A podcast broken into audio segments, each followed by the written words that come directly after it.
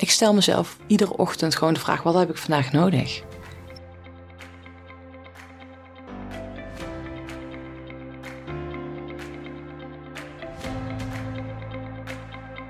Welkom bij Mindful Millionaire, de spirituele podcast voor zakelijk succes.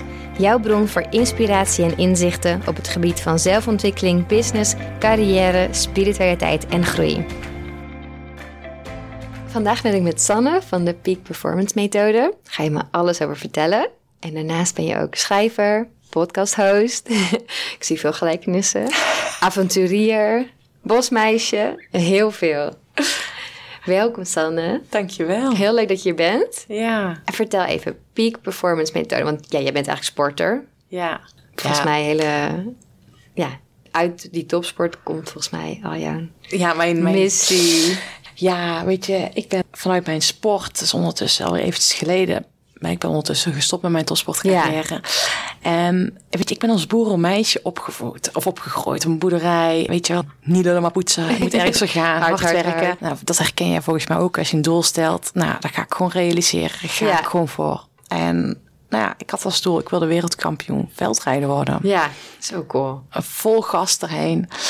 Nou, uiteindelijk heb ik het wereldbekerklassement veldrijden gewonnen.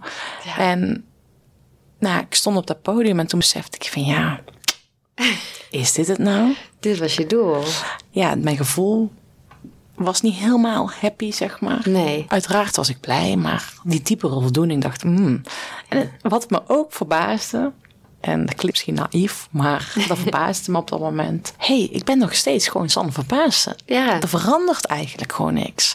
Dat resultaat verandert niks in mij. Nee, alleen een mooie beker, maar... Ja, maar verder eigenlijk helemaal niks. Eh, wat er toen gebeurde, ik had gewoon alweer mijn volgende doel op het vizier. Dus ik bleef maar doorrammen. Doorrammen, ik kreeg weer andere mooie kansen. Ik kon nog andere mooie wedstrijden op de weg rijden met een ander team. Nou ja, gewoon, ik zat gewoon op die sneltrein. Maar diep van binnen voelde ik wel van die haarscheurtjes komen. Oh ja, ja. Dat herken je wel, hè, weet je, als zorg. Nou, een fysieke klachten. negeren. Ja, neer doorgaan. nou, en uiteindelijk heb ik mezelf zo opgebrand dat ik gewoon een jaar niet heb kunnen koersen. Gewoon helemaal kapot ben geweest. En nou ja, dat was natuurlijk ook een hel als je gewoon je grootste passie niet meer kan uitvoeren en dat niet meer kan doen. En toen was ik op het begin nog heel erg aan het vechten tegen mezelf. En dat is iets wat ik altijd mensen meegeef. Het gevecht tegen jezelf vind je nooit. Nee. Of win je nooit. Nee, alleen maar verliezers. Ja, en dat was ik wel op dat moment aan het doen. En toen, pas op het moment dat ik rust nam, echt gewoon mezelf de vraag stellen: waar heb ik behoefte aan Ja. vandaag, nu? Toen ging het beter. Dat was het begin van het ontstaan van de peak performance methode. Van ja, weet je, high performance is echt onzin, jongens.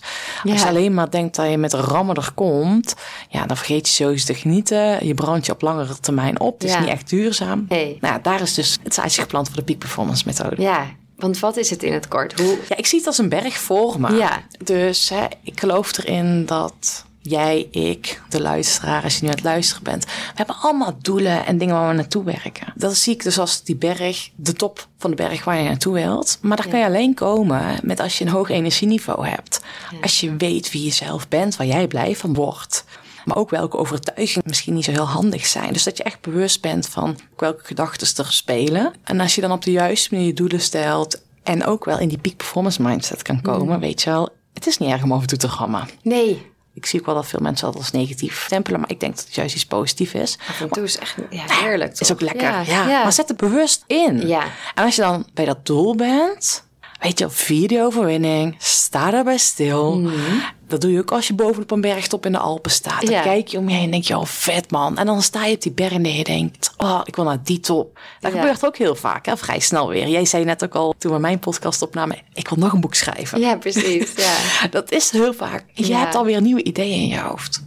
Maar als je dus letterlijk op die berg staat, moet je eerst genieten van die afdaling. Ja. Ik ben gek op mountainbiken. Afdalen is echt fantastisch. Heerlijk, ja. Daarom, in het dagelijks leven, geniet ook van die afdaling. Neem vrij, rust uit, ga even andere dingen doen, ga even ontspannen. Nou ja, dat. En dan ga je vervolgens ook weer een keer op een nieuw moment weer op dat doel bepalen. Als je ook echt voelt, "Ah, nu is er tijd voor. Ja. Maar soms doen we heel veel, veel te veel vanuit die wil, of soms vaak vanuit die wilskracht. Ja, herkenbaar. Herkenbaar. Ja. Dus dat is een beetje het. eh, Ja, mijn- mooi. Mooie metafoor inderdaad. Voor Ja. hoe we in het leven vaak staan.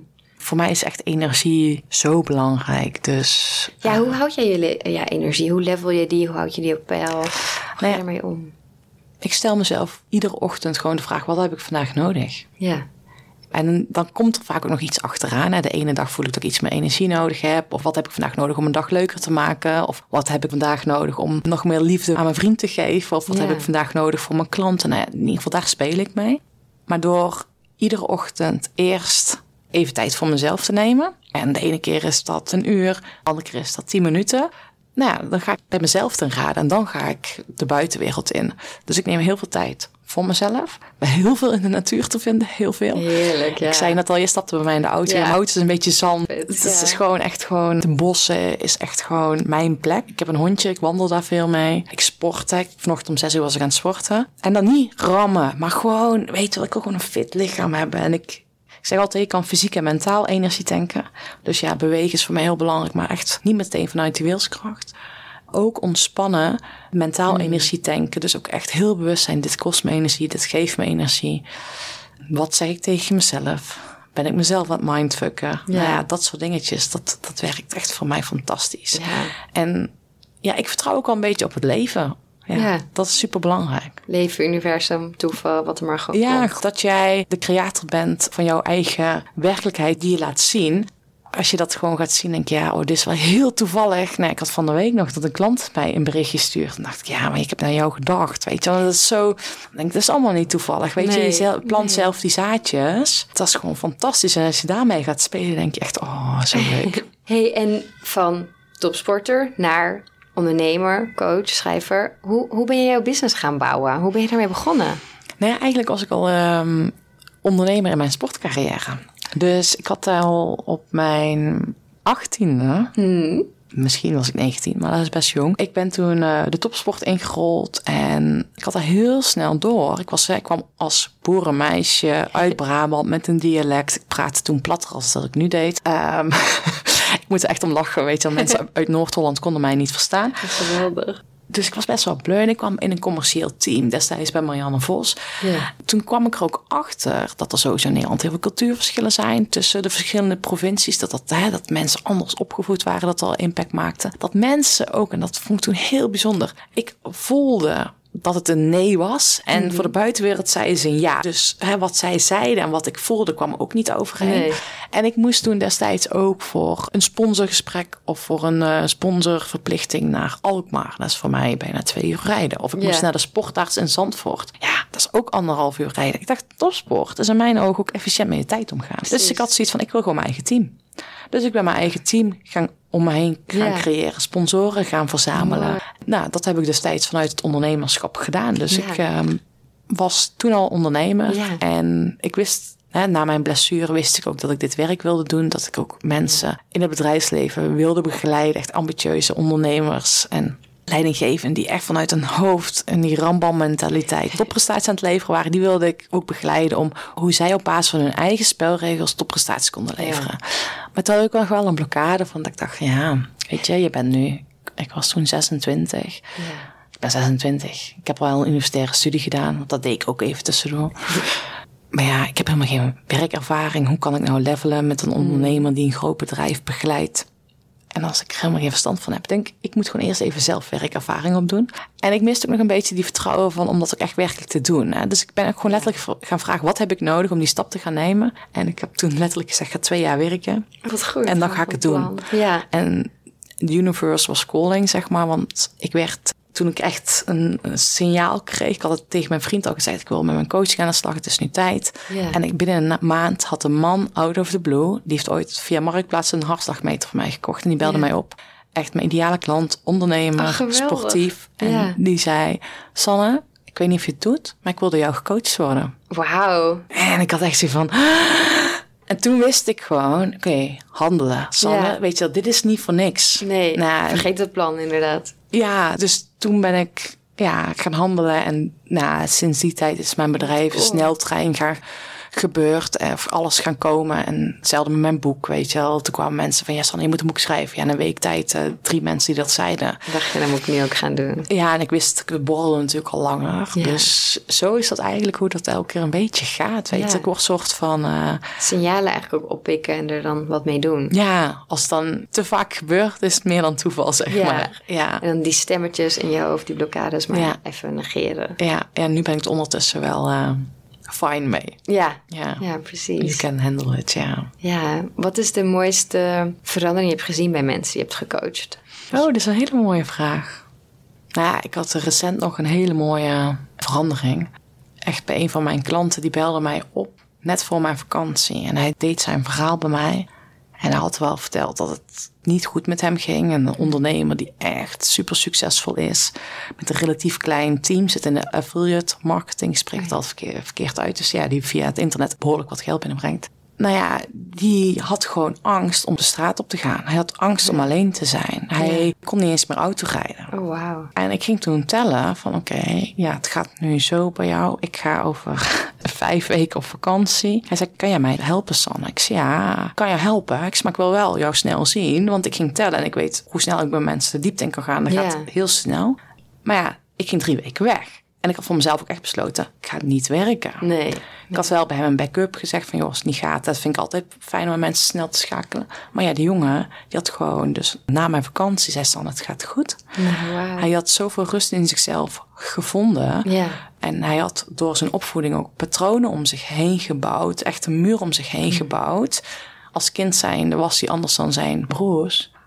Als kind zijnde was tegen hem verteld, je moet naar buiten, want dat is gezond. Maar het was ja. gewoon een super introvert binnenjongetje. Ja. Die dat het allerliefste doet. Daar heeft hij ook zijn werk van gemaakt. Maar hij is wel geprogrammeerd. Je moet naar buiten gaan met mensen. Maar dat kost altijd veel energie. En hij was zo ver van zich af komen staan.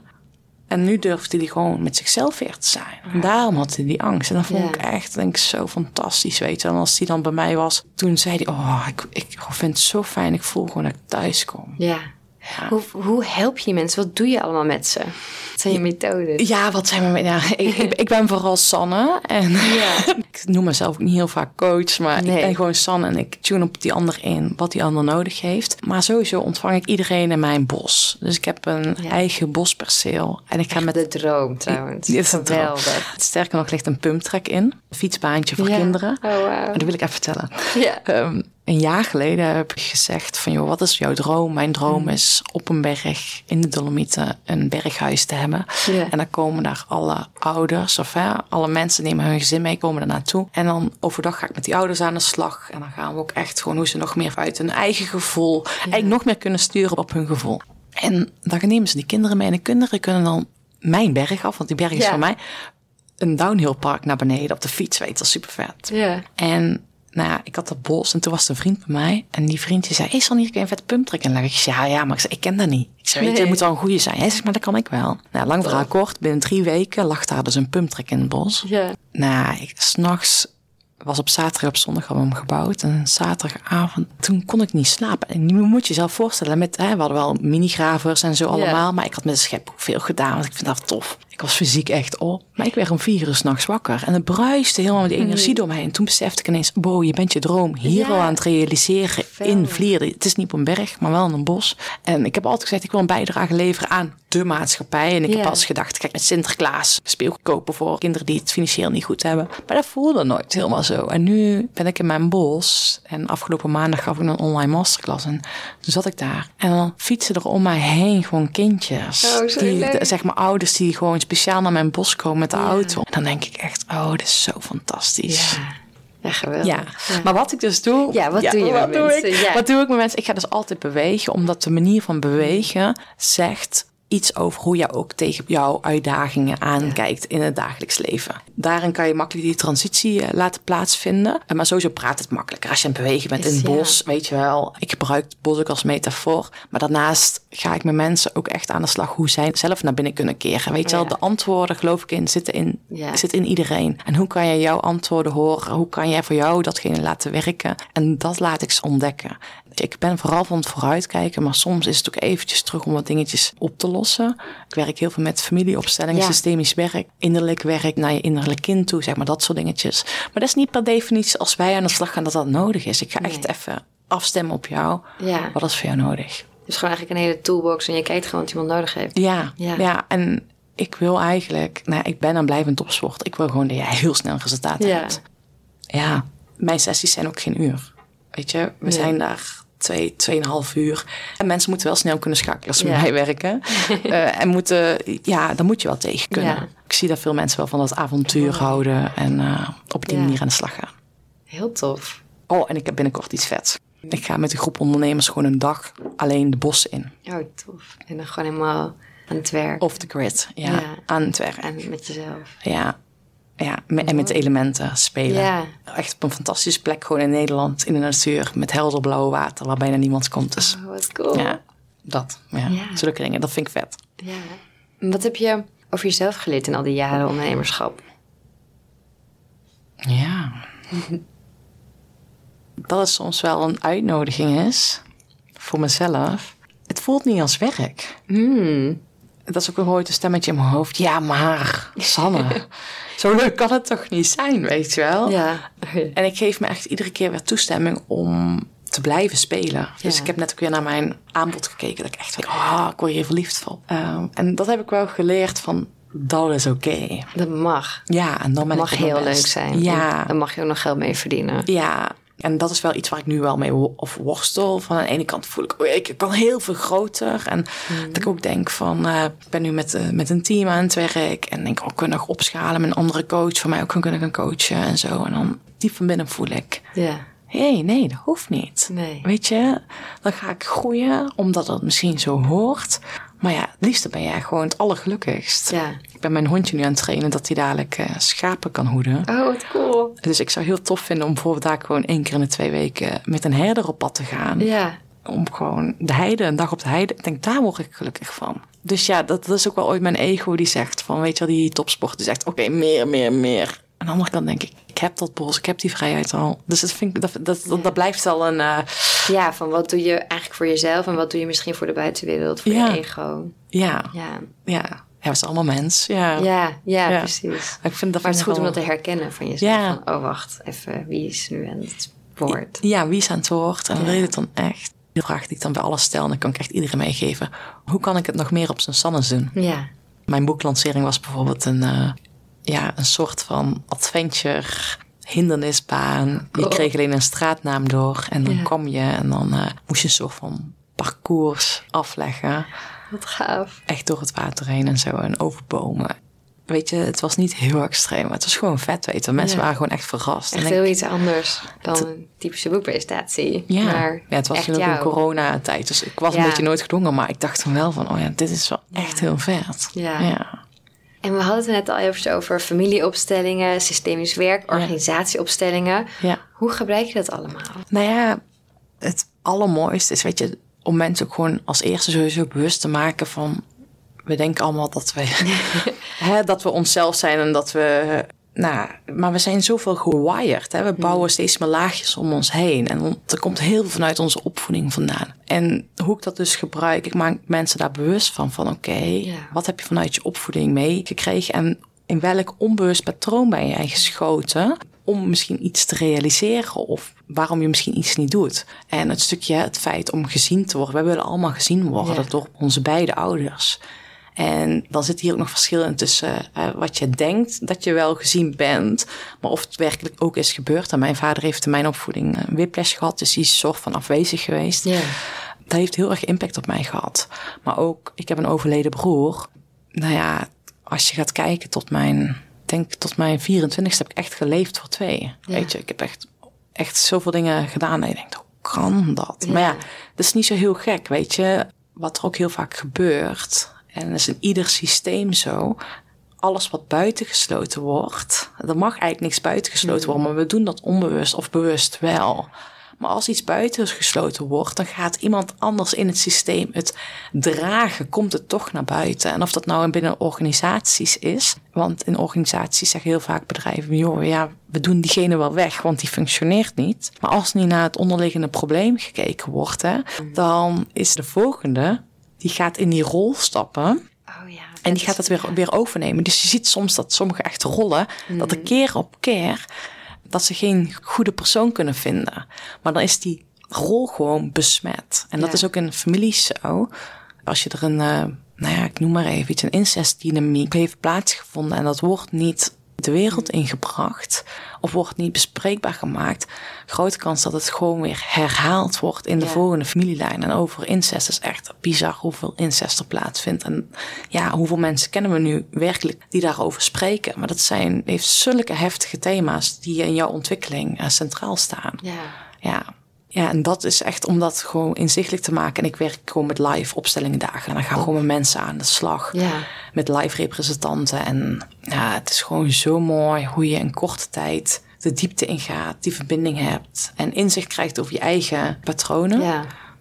Ben je ooit bij een familieopstelling Ja. geweest? Ja. Wat ik zelf ook heel mooi vind, is door aanwezig te zijn, dat je ook beseft van, oh ja, maar ik voel veel meer. Dus als jij dus uitgenodigd wordt als representant voor een vader of een moeder, of wie dan ook, en jij gaat het systeem in en je denkt, "Oh, ik voel die woede, hoe kan dit? Ja. Maar dat je in één keer bewust bent, oh ja, alles wat ik voel en waarneem, hoeft niet van mij te zijn. Nee. En dat is gewoon Nee, precies. informatie. Dat is ook een goede, denk ik, om te onthouden van... Je ervaart ook in het gewone dagelijks leven zoveel van andere mensen. Ja. Ja.